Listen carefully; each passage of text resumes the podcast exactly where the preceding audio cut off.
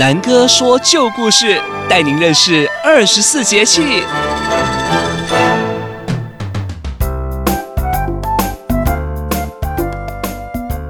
各位大朋友、小朋友们，大家好！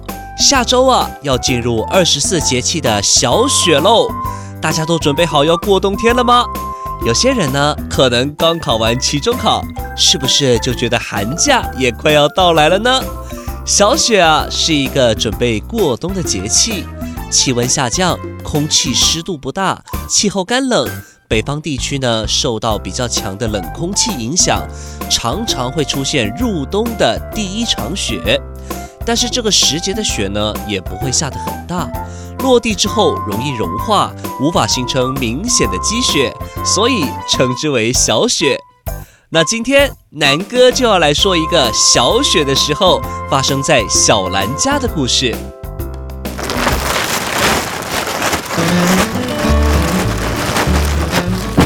这一天，爷爷跟村子里的人忙进忙出，搬运收成好的蔬菜，整理储存，准备过冬。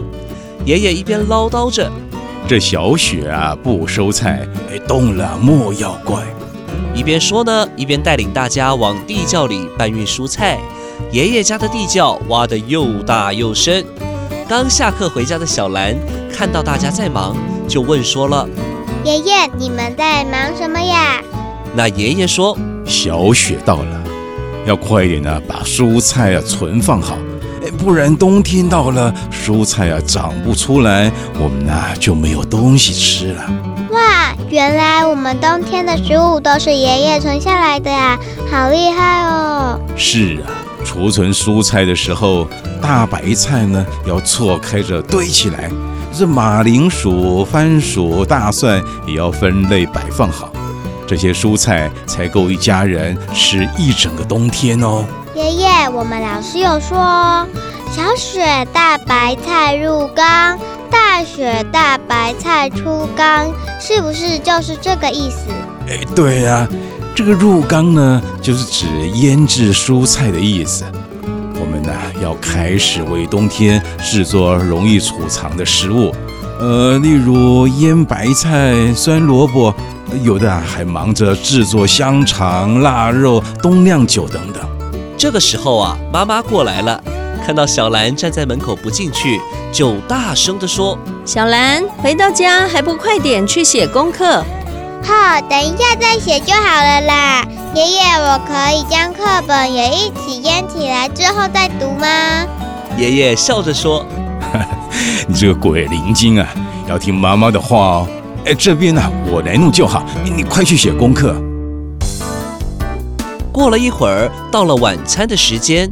小兰看到桌上有最喜欢的糯米点心，小兰就很开心地说：“这是我最喜欢的点心耶！”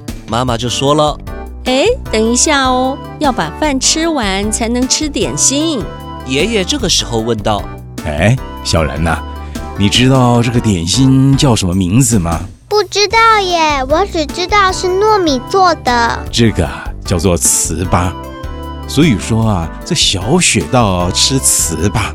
糍粑为什么要叫小雪要吃糍粑呢？这是为了要纪念春秋战国时期的一个伟人，呃，叫做伍子胥。他在建造城墙的时候，特地用糯米蒸熟晒干了以后，将这个糍粑做成像砖头一样的形状，然后去砌成城墙。后来有一年小雪的时候啊。因为战争，大家都没有办法好好的保存食物，结果哎，还好有这些糯米砖可以吃，让大家活下来，没有饿肚子。于是啊，后来每年到了小雪这一天，大家就要吃糍粑来纪念伍子胥。哦，原来如此。哇，爷爷懂得好多哦。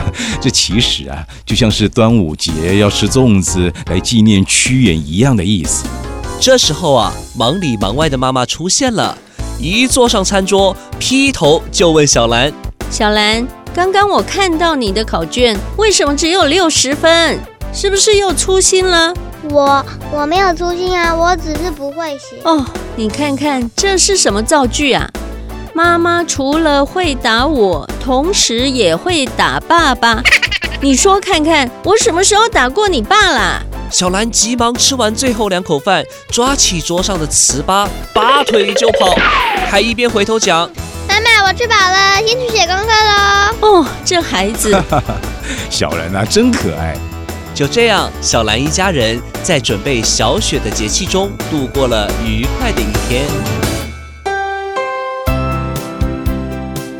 各位小朋友，小雪是冬季的第二个节气，北半球从北方开始会陆陆续续的降雪，意味着冬季正式的来到喽。再过两个月就要过年了，一年真的是过得很快哈。那各位小朋友准备考试也辛苦了，这个时候呢，可以休息一下，在小雪的时候吃一点甜甜的糍粑哦。大家也可以开始准备把冬天的衣服被子拿出来晒一晒，准备要过冬喽。今天南哥说故事就说到这里，期待与您再一次的相遇，拜拜。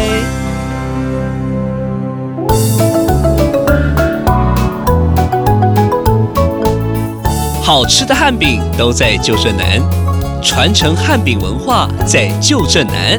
以上节目由旧镇南汉饼文化馆与正声广播公司高雄台联合制播。